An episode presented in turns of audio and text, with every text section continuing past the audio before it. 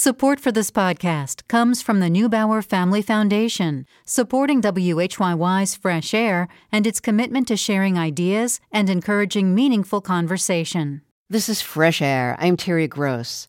Seditious conspiracy for plotting to keep Donald Trump in power after he lost the 2020 election by leading a violent mob in attacking the Capitol.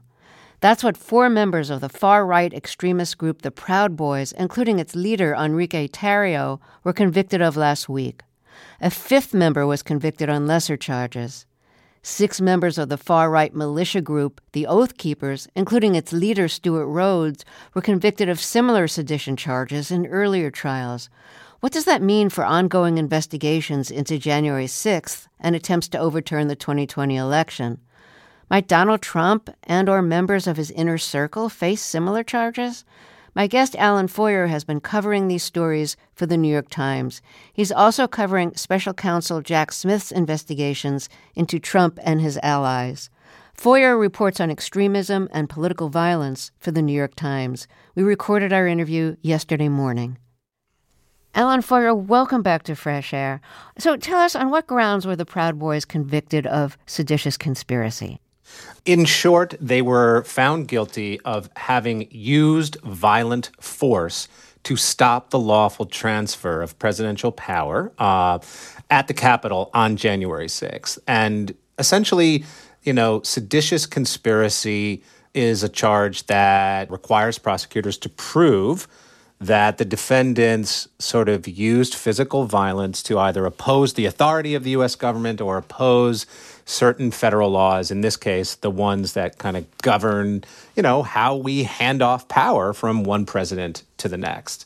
And the Proud Boys, the jury found, were front and center in helping lead the violent mob on January 6, 2021, that broke into the Capitol and disrupted this certification process of the election that was taking place inside it during a joint session of Congress.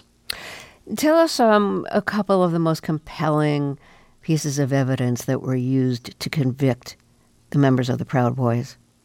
Sure. So the government built its case effectively in two ways. One, uh, during the investigation, the FBI seized from the phones of the five defendants in the case and lots of other Proud Boys who came under investigation almost 500,000 internal uh, text messages, most of them on the chatting app Telegram.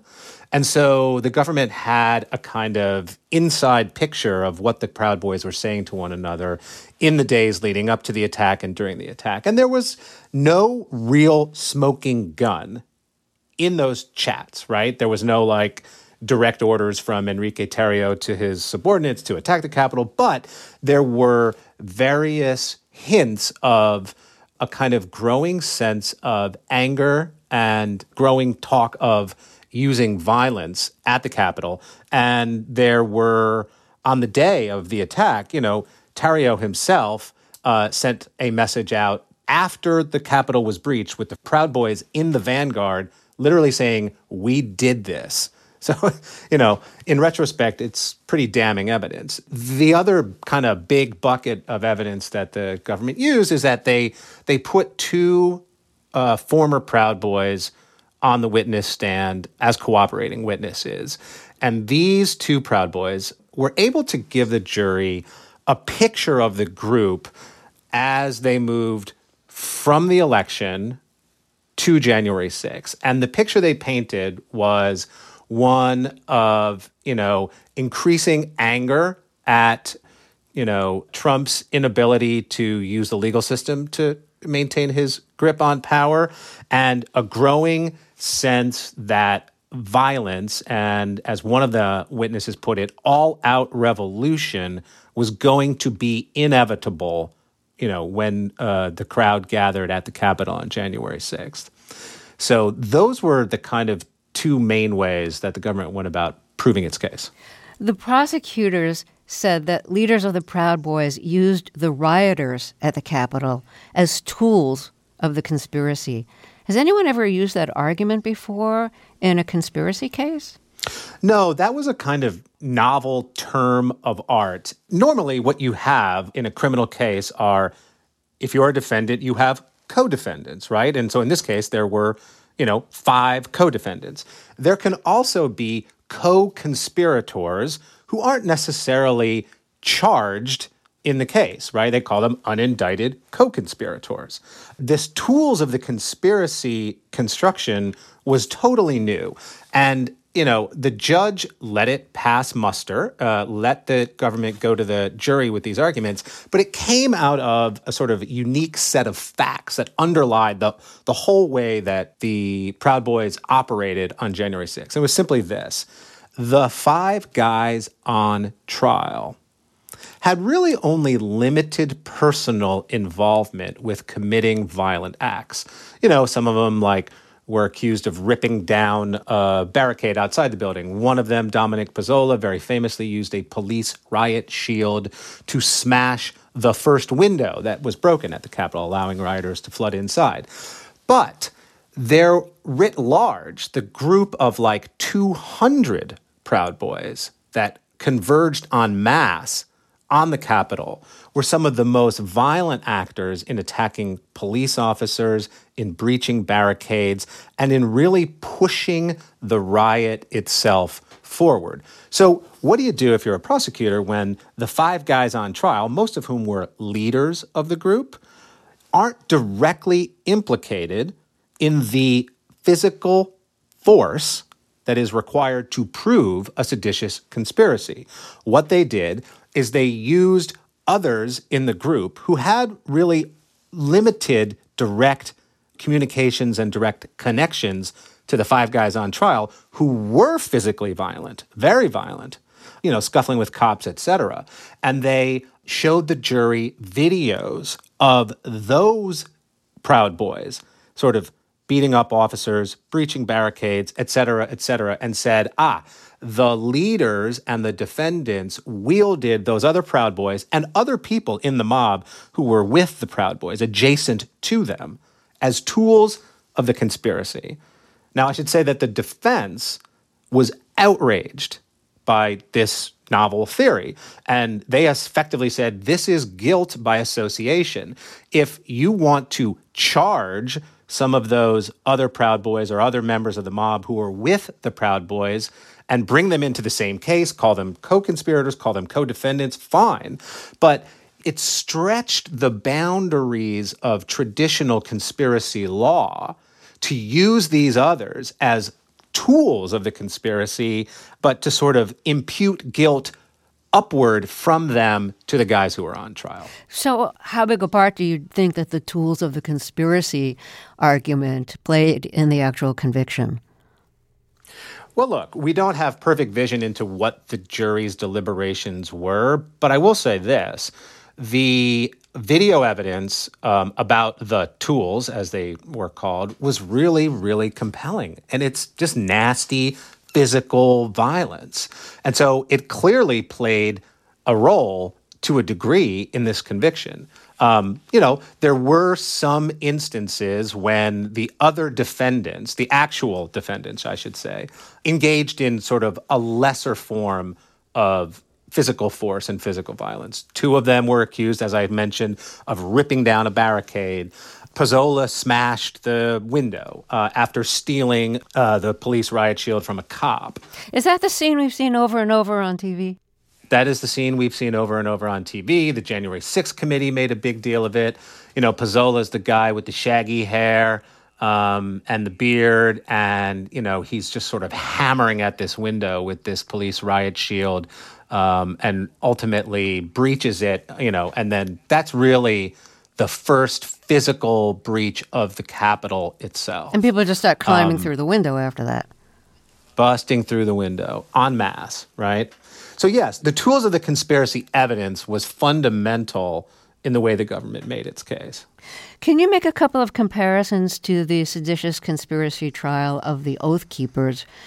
And members of the Oath Keepers were convicted in that trial. In those trials, there were two trials actually. Correct. There were two separate Oath Keeper trials involving seditious conspiracy. And I think, look, there's a couple of fundamental ways in which these trials, the Proud Boy trials and the Oath Keeper trials, differ. One, the Oath Keepers were accused of having an arsenal of heavy firearms at the ready across the river from DC in Virginia as part of what uh, the group called a quick reaction force that was going to come to the aid of their compatriots on the ground at the Capitol if things went wrong, right? So the fact of having these weapons at the ready was instrumental in their seditious conspiracy convictions because it's a shorter leap from you know having to get over the hurdle of force when there are lots and lots of guns in the story, uh, as there were for the Oath Keepers. And are any of the men who were convicted serving time? So nobody has been sentenced yet, but they are still in custody awaiting sentencing. And so the first round of sentencing hearings will be at the end of May. Stewart Rhodes is facing uh, sentencing on May 25th. The government has recommended that he serve 25 years in prison on um, not just the seditious conspiracy charge, but Rhodes was convicted on a couple other conspiracy charges as well, as well as some lesser charges. And the government is seeking um, what is uh, known as a terrorism enhancement, right? So they're saying that what happened at the Capitol on January 6th, what the Oath Keepers and Stewart Rhodes did, deserves to be labeled as an act of terrorism, and therefore the sentence should be bumped up. We don't know if that's going to be the case for the Proud Boys yet. Um, the sentencing papers for them won't be due for another, I don't know, month, six weeks, something like that. But you know, the Oath Keepers will go first, and Rhodes will be among the first to face sentencing. As a result of these seditious conspiracy convictions, the Oath Keepers, the militia group, has disbanded, but the Proud Boys in spite of the convictions, still exists, but the national leaders handed over leadership to local chapters. So, practically, what does that mean? So, like you said, the Oath Keepers are essentially defunct. You know, Rhodes is locked up, awaiting sentencing, and will, by all accounts, go away for a long time. Um, their top lawyer uh, is also facing charges connected to January 6th. Even Rhodes's uh, number two man, his the vice president of the Oath Keepers, was revealed during the Oath Keepers trial, during Rhodes's trial, to be an FBI informant. You know, the Oath Keepers are not doing any kind of operations as they have for years. The Proud Boys, however, after January 6th, as you mentioned, disbanded their uh, kind of national leadership group, which was known as the Elders Chapter, and effectively allowed local chapters to kind of go their own way, make their own decisions. And the Proud Boys have remained an absolute persistent force in far right politics. They have managed to insert themselves into a series of kind of local hot button political issues. So when the issue of the day was, you know, school boards, local school boards arguing over things like coronavirus restrictions or the teaching of anti racist curricula, Proud Boys would often show up at these events in sort of vaguely threatening and not so vaguely threatening ways. And they have remained, in the words of one of the witnesses who testified at the trial, foot soldiers for the right. You know, more recently, that Proud Boys have been taking part in protests of LGBTQ events, in particular drag shows. So, as those issues kind of find themselves at the center of a larger right wing political movement, the Proud Boys have gone directly to the kind of most contentious moments and places and put themselves on the ground. Yeah, but a lot of action now is at the local level. And I think six current and former Proud Boys have seats on the Miami Dade Republican Executive Committee. What does that say? So, At the same time that the Proud Boys were dissolving their national leadership uh, and were plugging into these local hot button issues, there was a concerted effort to have members of the group run for public office and to essentially use legitimate levers of political power to seek changes that they want, right? So to bring far right politics and far right policies into kind of a more mainstream political um, theater. And so Miami was probably the best case, uh, or the, the sort of the, the most dramatic case of that. But it was certainly not the only case. Um, you know, Proud Boy out in Arizona gets a you know elected on a school board. You know, before Tarrio was arrested and ultimately convicted, he too had uh, run for office. So it's sort of part of a larger project amongst the Proud Boys to go after sort of mainstream political power. What kind of precedents do you think are set by these seditious conspiracy convictions of leaders of the Proud Boys and the Oath Keepers? I mean, it's very rare to get seditious conspiracy convictions. It is very rare to get them. You know, they are tried infrequently and they succeed infrequently. And, you know, this is a charge that goes back to the Civil War era. So it's got this kind of long storied history to it. So it was, in some sense, uh, a, a monument of accountability seeking that the Justice Department won seditious conspiracy convictions against the leaders and lieutenants of two of the most prominent far right extremist groups that were front and center in the violence at the Capitol on January 6th. Like, that was an important milestone in this massive investigation. You know, what it means going forward, I think, is very hard to discern right? Um, you mentioned the special counsel investigations into President Trump and his allies, right? Particularly the one related to the efforts to overturn the 2020 election. It is it's a it's a reasonable question to ask like okay now that they got seditious conspiracy convictions against these two far right groups that were kind of front and center of the violence of the Capitol well does that mean that they will sort of seek the same charges against uh, you know, uh, Trump and, and people in his orbit. And I, am not convinced that that is going to happen. Um, look, it could, but I would say a couple of things. One, the prosecutors placed Trump at the center of their story about the Proud Boys and seditious conspiracy. They, they effectively said the story began in September of 2020 during a presidential debate against Joe Biden when Trump kind of famously said, Hey, Proud Boys, stand back and stand by. And the group itself heard that as a call to action. And that, you know, in the period that, you know, moved forward from there through the election, through the chaotic post election period, and, you know, up into the violence of January 6th, the prosecutors described the Proud Boys as seeing themselves as Trump's army. So, the, so Donald Trump was central to the story of why the Proud Boys did what they did after the election on January 6th. I'm not convinced that should there be charges brought against Trump, that the Proud Boys will figure as centrally into his story.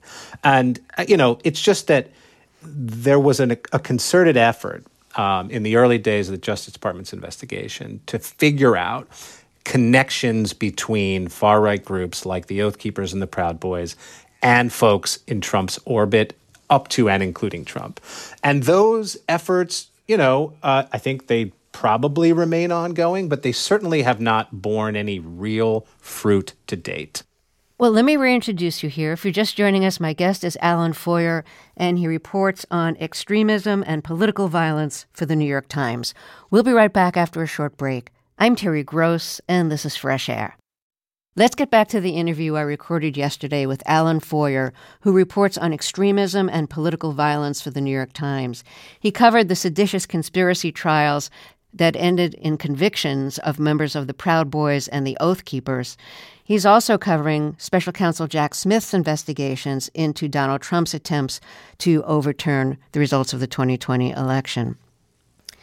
So, you know, if the government was saying Trump helped start this whole thing, he got the ball rolling, by giving these like you know stand back and stand by directions to the Proud Boys, then it does kind of put Trump as the um, leader of the conspiracy that the Proud Boys were convicted of.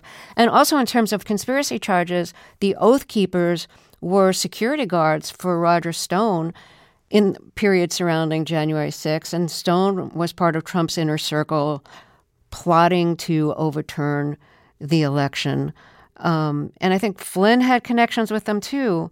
Right. So there's no question there is a nexus of connections between the Oath Keepers, the Proud Boys, Roger Stone, Mike Flynn, and that Flynn and Stone have obvious connections to Trump, right? Th- those connections are sort of indisputable.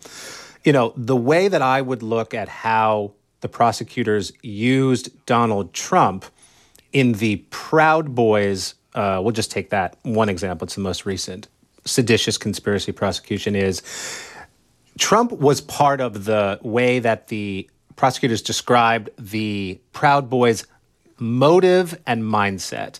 What they did on January 6th, they did sort of on behalf of Trump and in order to keep him in power, right? You know, it's it's like motive evidence, mindset, intent evidence. Why did they do it? What were they thinking? So, I'm not sure if you flip that equation around that you get to Trump's mindset by what the Proud Boys did. And beyond that, there is a much simpler, one imagines, way to structure a case against someone like Donald Trump and folks in his orbit with regard to the election. And that is a case built on another charge that has been central in the January 6 prosecutions, which is an obstruction to disrupt the election certification that was taking place at the Capitol, right?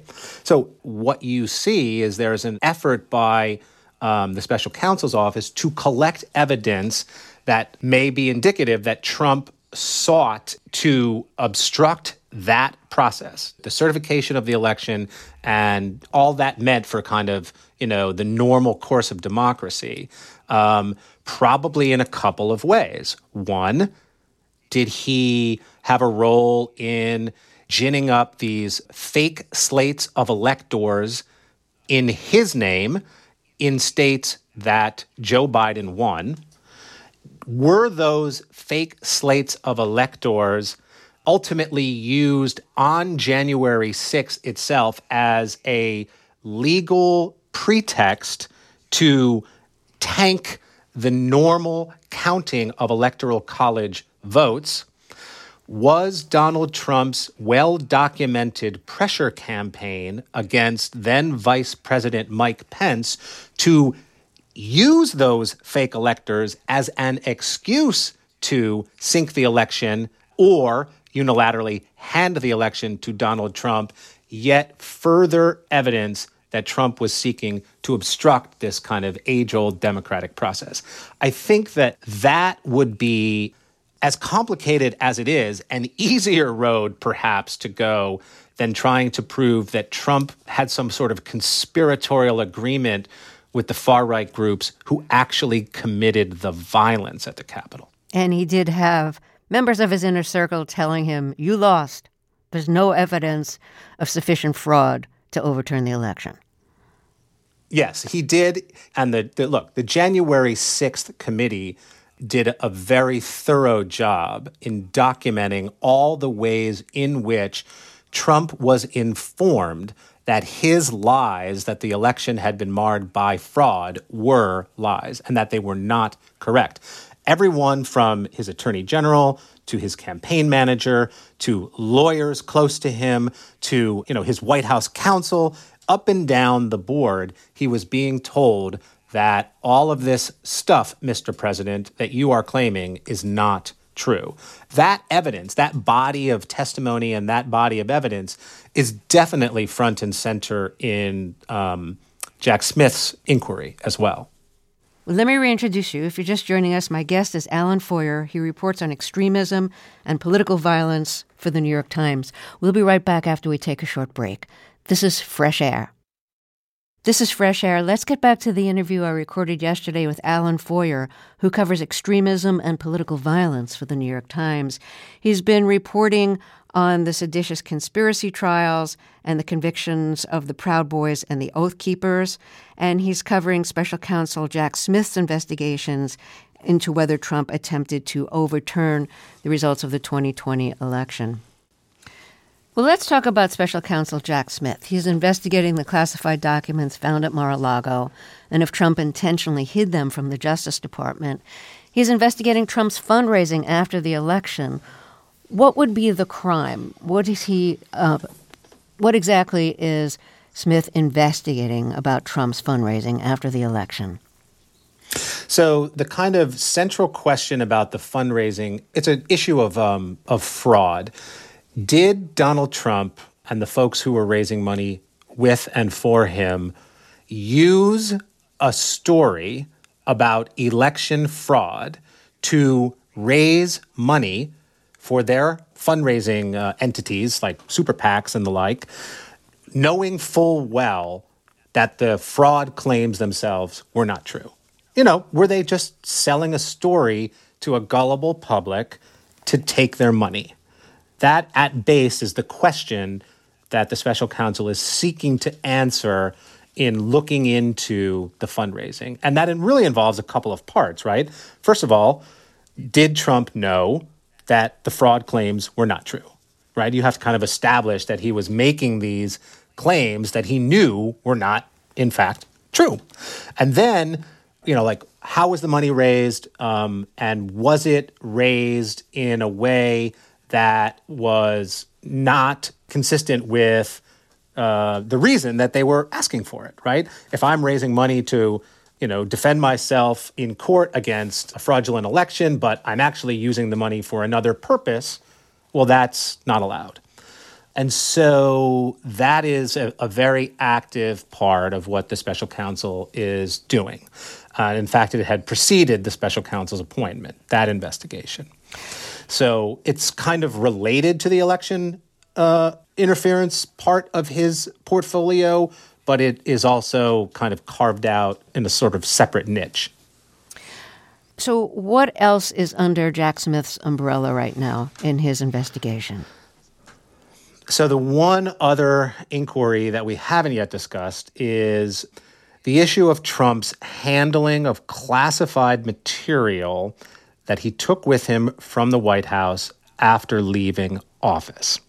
Um, the most dramatic event attached to this inquiry was, of course, the FBI search of Mar a Lago, Trump's private club and residence in uh, West Palm, Florida, that took place last August. The FBI showed up, they hauled away, um, you know, a bunch of boxes of material and in those boxes, uh, they found about 100 classified documents. So he's really looking at three potential crimes. One is, you know, were the documents that Trump had uh, national defense secrets that would be illegal to kind of keep outside of a secure facility. A lesser charge in the same vein that, you know, uh, the question here is simply like, did he have presidential records that he shouldn't have kept, right? It doesn't have to even necessarily be classified stuff. Um, and thirdly, you know, did his efforts over the course of like what was more than a year and a half, did he obstruct the government's attempts to get all this stuff back or to kind of investigate what was going on with his handling of all this material? So, is Special Prosecutor Jack Smith looking into the plans to put together alternate slate of electors uh, from swing states that Biden actually won, or to block or delay Congress's certification of the Electoral College. Is he looking into that? Because, you know, Trump's inner circle and perhaps Trump himself were involved with that plan. I mean, I think Trump, you know, one of Trump's lawyers, John Eastman, was um, at the core of that plan. Yeah, I mean, look, we know a lot about what happened because of the work of the January 6th committee. And the committee has shown that lawyers around Trump, like John Eastman, like Rudy Giuliani, like another guy who worked in the Trump Justice Department named Jeff Clark, were front and center in this scheme to gin up these slates of electors showing that Trump won in these important swing states. And then, frankly, to use those fake slates down the road, um, you know, to, to kind of subvert the normal course of democracy. Yeah, so there's a group of people, mostly lawyers, around Trump that are really at the center of Jack Smith's inquiry. How is what Jack Smith looking into comparing to the investigation and the charges that the House Select Committee investigating January 6th recommended? So I think, as best we can tell, there is a, a, relatively close coherence between what the committee recommended and, and what the special counsel is looking at. Uh, the committee recommended a few charges against Trump and some folks under him. One, this obstruction of official proceeding charge that we discussed. Two, a conspiracy to defraud the United States, which the fake electors thing could fit under that conspiracy to kind of commit fraud, right? The committee also recommended um, a charge that was incitement to insurrection. And that gets back to the beginning of our conversation, I think, about when you were asking if the Proud Boys seditious conspiracy convictions sort of give any momentum to the notion that that the special counsel or DOJ might pursue similar charges against Trump or people in his orbit too, because those charges get at the idea was Donald Trump's behavior in inciting the mob, you know, criminal? Should he be held liable, criminally liable, for ginning up this lie about the election and then ultimately unleashing um, a violent mob on the Capitol? Jack Smith is investigating several different categories of actions that um, that Trump allegedly took. So I'm not sure. Like, would each of those result in separate trials if they end up in trial? Is there only one grand jury, or is there a separate grand jury for each of those tracks that Jack Smith is investigating? So to answer your second question first, the best we can tell, given the secrecy that surrounds grand juries, is that there are two grand juries, um, at least two, we should say. One is primarily concerned with the classified documents case. The other is primarily concerned with the attempts to overturn the 2020 election. Because of the nature of the witnesses, some of whom have information about both cases, right? People in Trump's close circles. There has been some overlap where questions about one case will be asked in a grand jury, supposedly about the other, and vice versa. In terms of charges and trials, I, think that's a big black box at the moment. Um, whether or not the special counsel, let's say for argument's sake, both cases lead to charges, right? Does he file them separately as two separate cases? Probably, right? Does he announce them simultaneously? Impossible to know. Um, you know, does he charge like lower level Trump adjacent defendants in one case early? Um, does he build a giant racketeering like conspiracy case? Unknown. Just sort of like there are any number of possibilities that could come out of this, including let's not forget that he comes to the end of his uh, investigation. He writes a report as uh, he is required to do under the special counsel law. And he says, you know what? I looked at all this stuff, and what happened on January 6th had never happened in the course of our nation's history, but there's just no crime there that you know relates to Donald Trump. We, we have to keep in our mind that that is at least a possibility. You know, the same with the documents case. He could come to the end of that investigation and be like, there's no there there. Do you think that's likely to happen? I'm not in the business of predicting that stuff. I'm just saying that I've been doing criminal investigations, covering them for over 20 years, and that is within the realm of the possible. Is there anything in the works that might prevent Trump's legal ability to continue running for reelection? There have been discussions about using the 14th Amendment to prevent people like Trump from running for office. Um, there's a section of the 14th Amendment that essentially disqualifies candidates from running for office if they have been proven to engage in insurrection, right? This gets back again to like post Civil War era stuff. And there have been earlier cases brought against lower level politicians including, frankly, uh, there was one case of this nature brought against Marjorie Taylor Greene, the Republican representative from Georgia. That case failed. Um, there was a successful case of this nature brought against a local politician out of New Mexico who took part in the storming of the Capitol. And, you know, in the local courts in New Mexico, he was barred from running for office again under this sort of insurrection provision of the 14th Amendment. And there has been a lot of conversation by the lawyers who have brought those cases that a similar case could, in theory, be brought against Trump. There is no case of that sort at the moment.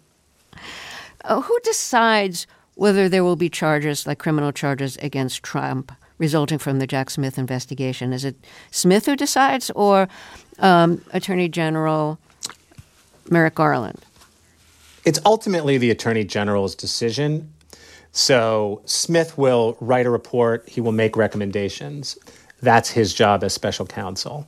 Um, but the decision will ultimately be made by Merrick Garland.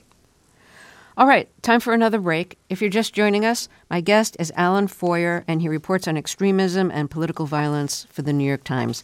We'll be right back. This is Fresh Air. Getting back to the Proud Boys and the Oath Keepers, whose leaders were found guilty of seditious conspiracy, just because the Oath Keepers no longer exist and the leadership of the Proud Boys has given power over to the local chapters, um, that doesn't mean that racism, anti Semitism, anti LGBTQ protests and violence have been quieted. What is some of the evidence that it's actually escalating. And you might want to mention the two incidents from last weekend. Well, sure. To begin with that, you know, what we had just, you know, within days was um, a young guy in um, Allen, Texas, shot up a bunch of people at an outlet mall. And it was later revealed through his social media site that he was a violent misogynist with an adoration of um, the Nazis and a penchant for making, you know, really virulent um, rants against black people. And so, one of the main threats moving forward that, you know, experts who track this point to is um, the emergence of these lone attackers who appear to be radicalized to far right ideologies online in the way that, that this guy in Allen, Texas was. That, however, is not the only kind of threat on the horizon. You know, there are other organized groups outside of the Proud Boys and the Oath Keepers who have really caught the attention of federal law enforcement some of them, uh, there's a kind of group of cases collected around people with far right ideologies who want to blow up power infrastructure, like, you know, electrical grids and the like. The idea being that this will somehow cause chaos and, you know, you know, further the kind of, you know, demise of civilization. They call themselves accelerationists. They want to accelerate the chaos. So there's like a kind of a range of stuff. And so the landscape is very complicated and very active when it comes to far right extremism. It's not just loners, you know, it's not just small groups, it's not just big groups, it's kind of all of it at the same time. Which makes it harder for federal authorities to investigate, right? So, look, at the end of the day, when you talk to experts who really delve into this stuff, you hear something similar, which is there isn't really a law and order solution to the problem that we are facing. It's not investigate, lock people up, and you know then we'll all be fine. Um, the seditious conspiracy trials, which were just that approach, were you know hugely successful endeavors in holding accountable these specific men, these specific groups. But when you look at a metastasizing problem of extremist ideology in a large body of more or less ordinary people, right? Who don't necessarily have affiliations to groups like the Oath Keepers and Proud Boys, may not even have affiliations to these lesser groups. You can't arrest and prosecute your way out of that problem. And so there are people who suggest that this is simply a matter of like, you know, intervention into people who go down rabbit holes of misinformation, right? I'm thinking of a scholar named uh, Cynthia Miller Idris. She talks a lot about you got to stop people from having these, you know, lies and hateful ideologies um, presented to them in the first place. You know, how that happens, tough question. Um, other scholars, I'm thinking of a guy named uh, Bob Pape at the University of Chicago, he looks at something like what Joe Biden did last fall before the midterm elections by posing a political question to the American public. Do you stand on the side of democracy or do you stand on the side of extremism? Call it out, point to it, and create a way for people to pick a side in that battle. And so Pape's thought is simply that politicians have to address this issue head on, right? And by all accounts, Biden is going to do that in his 2024 presidential campaign. Um, you know, his first campaign ad featured footage of January 6th, and he has kind of crafted an anti extremist, pro democracy message that hopefully, you know, reaches a wide audience. So I might have asked you this before, but what's it like for you to have a front row seat to American hatred? Your beat is extremism and political violence. You've been writing about plenty of it.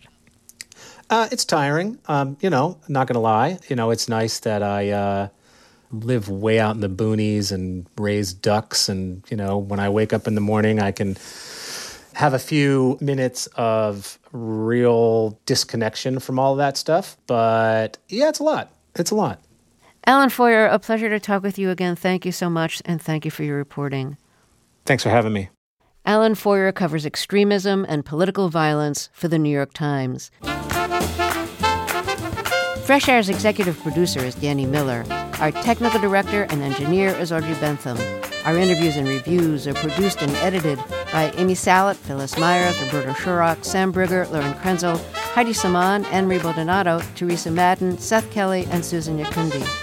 Our digital media producer is Molly Seavy-Nesper. Thea Chaloner directed today's show. I'm Terry Gross.